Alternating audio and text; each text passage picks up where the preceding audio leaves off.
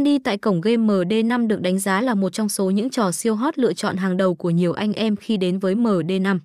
Trò chơi thuộc chuyên mục mini game slot đơn giản, luật rất dễ hiểu và việc trúng thưởng không khó. Ở những ván chơi anh em sẽ lần lượt được thấy 6 biểu tượng hình viên kẹo y như tên của game này. Chúng được thiết kế nhiều màu sắc đa dạng khác nhau gồm đỏ, cam, xanh lục, vàng và xanh lam.